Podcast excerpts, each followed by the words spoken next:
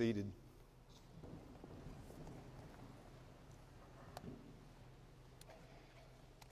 It is with some trembling I stand before you today, because I know I represent a large number of people whom we might call the fourth sons of Calvin and Dorothy. Whether you are a man or woman, for many of us, Calvin was a father figure. For some, he held our hands when we prayed to receive the Lord. For others of us, he saw something in us that few others saw. Maybe we didn't even see ourselves. Calvin saw it. And he nurtured it, encouraged it, sometimes drove us crazy, trying to draw it out, that we might excel still more with our gifts on behalf of the Lord. Many of you could stand here and tell how Calvin was there at a pivotal point in your life with a loving hug, wise counsel, or passionate prayer. And so on behalf of the hundreds of fourth sons, I speak today. Calvin often said, as it is written in the excerpt in the bulletin, that a tree is best measured when it is laid down. Well, as we measure this man, we find that there are few trees in the forest like Calvin Thielman. I would like to read from 2 Timothy chapter 4, a passage which I think best measures Calvin, who he was and what he was about. Please hear the word of the Lord from 2 Timothy chapter 4, beginning at verse 5. As for you, always be sober-minded, endure suffering, do the work of an evangelist, fulfill your ministry. For I am already being poured out as a drink offering, and the time of my departure has come. I have fought the good fight, I have finished the race, I have kept the faith. Henceforth there is laid up for me the crown of righteousness, which the Lord, the righteous judge, will award to me on that day, and not only to me, but also to all who have loved his appearing. Calvin had that passage marked in his Bible with the following outline: faithful to the faith, faithful to the fight, faithful to the finish. And it's with that outline that I frame my remarks here. Calvin was a man faithful to the faith. What do we mean by that, though? What is this faith? Well, it was simply this: Jesus Christ is Lord. That is the substance of faith. Jesus is Lord. I am not. Jesus is Lord. Man is not. Jesus is Lord. This world is not. And I am to serve Jesus, therefore, with all my heart, soul, mind, and strength. But I do not, because I am a sinner in rebellion against God. And so I need my Lord to be my Savior. Calvin often describes 2 Corinthians 5:21 as the gospel in a nutshell. Paul says there, "We implore you on behalf of Christ, be reconciled to God. For God made him, that is Christ, who knew no sin, to be sin on our behalf, so that in him we might become the righteousness of God." In Romans 5:8, God shows his love for us in this: while we were still sinners, Christ died for us. All his life, Calvin never deviated, never compromised the truth of our faith, that we need Jesus to save us from our sins. And that truth framed how he saw and approached life. Calvin was, in the time I knew him, was never jealous of others. That was most amazing. I think he had this widescreen view of the opportunities for the kingdom. And he encouraged others to give their all for Jesus. And if he ran across somebody with greater intellect or skill than himself, he would just pull them in and give them opportunity to use their gifts to advance the name of the gospel, the name of Jesus Christ. When I came on staff here in 1989, fresh out of seminary, Calvin pulled me into his office, and you know how Calvin loved football. He said, "Now, Richard, you're like a young, inexperienced quarterback when it comes to preaching and ministry. And I'm an old, busted-up quarterback. I can still run in a broken field, but not very well." He said, "Now sometimes we're going to put you in, and other times I'll go in. But we are going to work together to get this ball down the field so that we can score points for Jesus." And he looked at me and he said, "Richard, keep your eye on the scoreboard at all times. Because all that matters here is that Jesus wins." Faithful to the faith, Jesus Christ was Lord of Calvin's life. But you know, when you're faithful to the faith, when you take your stand for the truth of the gospel, you're going to take some hits because there are enemies of the gospel. And so you have to also be faithful to the fight. And Calvin sure was. I have never met a more valiant soldier of the faith than Calvin Thielman. Brave, courageous, a fighter to the end. Whether on assignment in Vietnam or Africa, whether counseling a student or the President of the United States, whether teaching or preaching, he spoke the truth boldly, even when you didn't like it. And it wasn't out of meanness that he did that, because he was fighting to win people to Jesus. He understood the battle.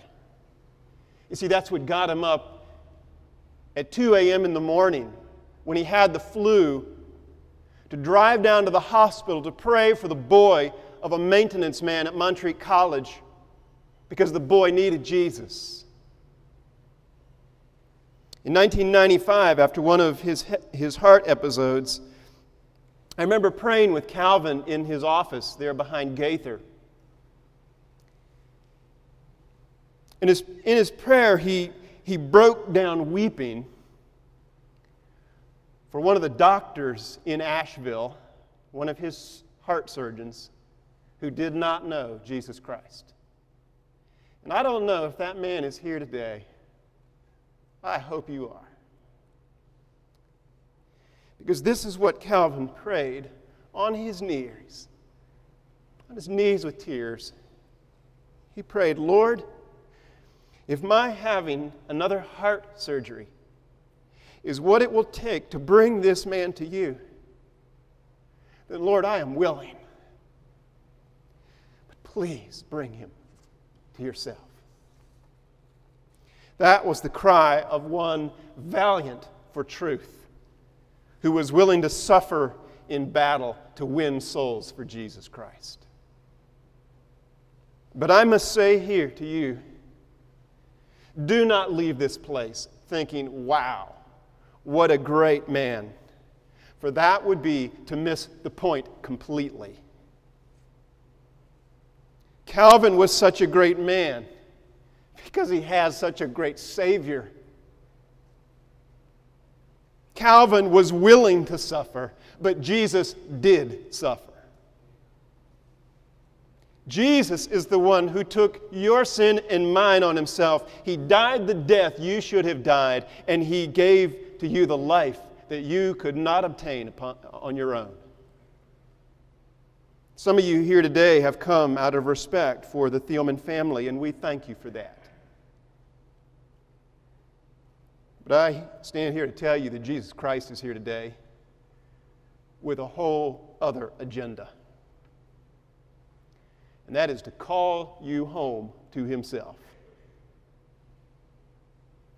You know, we plan our lives. We're always planning. We plan to go to college. We get into college and we plan for a career. We get into a career, we plan for all the vacations and wonderful things we want to do. Then we begin to plan for retirement. And in retirement, we plan for what? What are you planning to do after retirement? The Bible says it is appointed unto man once to die, and after that the judgment. Someday every one of us will stand before the judgment seat of our God. What then? In Calvin's own words, "Oh, let me commend my Savior to you." Calvin's death affords us the opportunity today to think of our lives and the end of them here on this earth. What are you holding on to for hope beyond the grave? If you say there is nothing beyond the grave, I pity you and I defy you to listen to your own heart, because your heart screams to live. Your heart knows that you were meant to live, not die. God has put eternity in our hearts, and we were created to live with Him forever. But our sins have separated us from our God.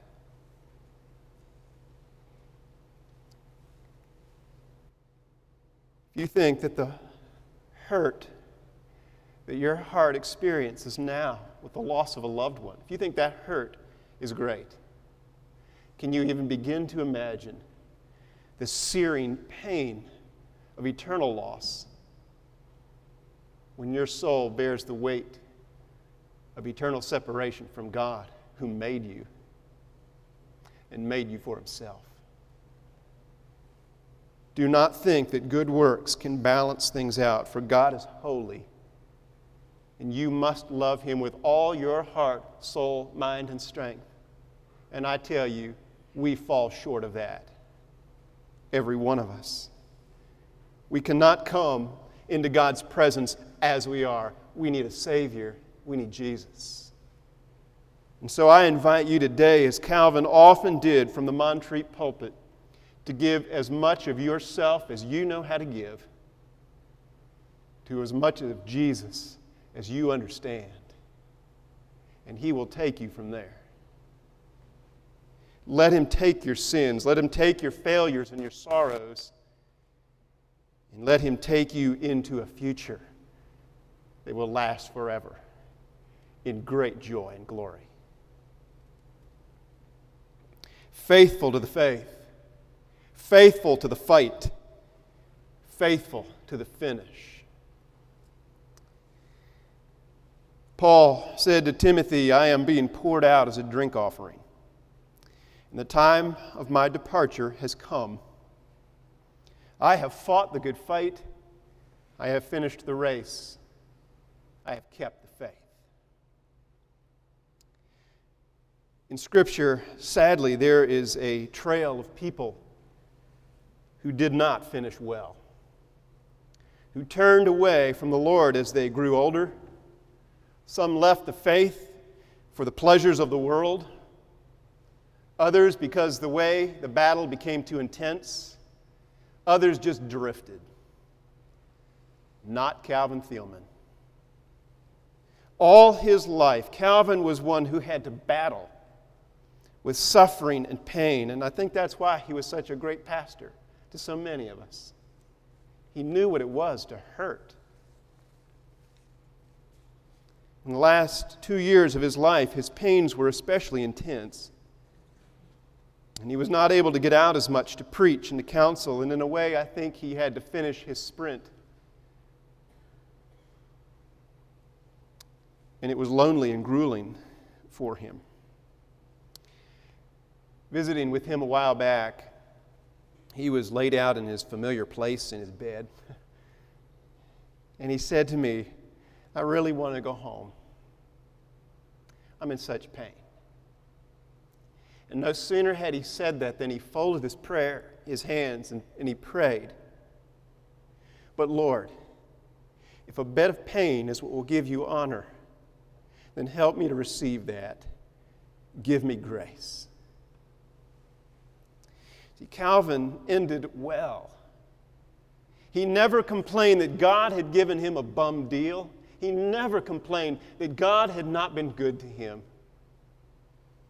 His mind and heart were fixed on Jesus, the author and the perfecter of his faith. Calvin showed us how to die, believing in Jesus, though his body was scarred and racked with pain.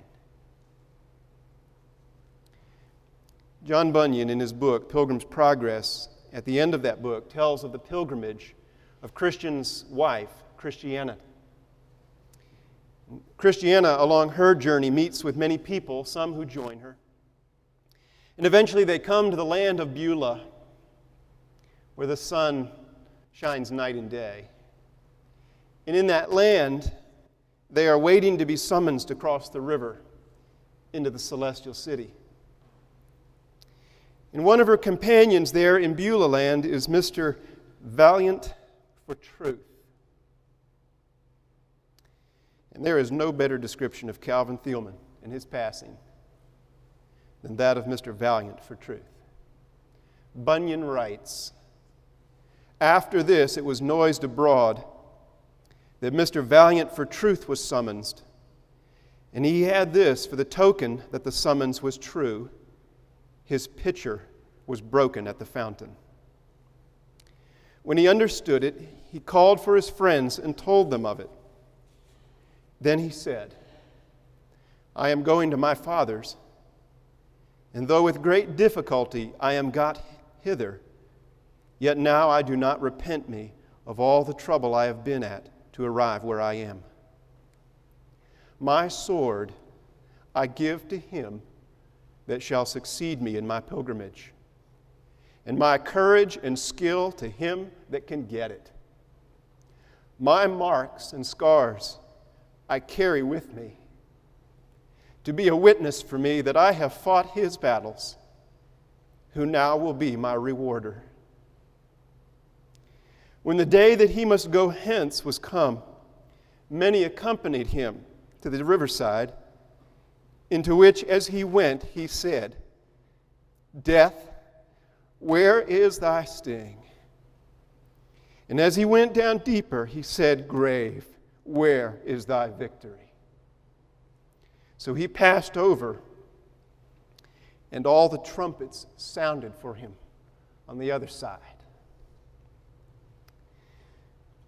The trumpets have sounded for this son of the kingdom, Calvin Thielman. He has passed over, and he is home. And I know that is a great comfort to Dorothy and the family. But to those of us who remain, especially to the company of fourth sons, I say to you, Calvin Thielman, our Mr. Valiant for Truth, has been called from the field of battle. The sword has fallen from his hand. Pick it up. Pick it up. The sword of the gospel. And with courage and skill be faithful to the faith. Faithful to the fight, faithful to the finish. For henceforth there is laid up a crown of righteousness for you, which the Lord, the righteous judge, will award to all who have loved his appearing. Even so, hallelujah, come, Lord Jesus. Amen. Let us pray.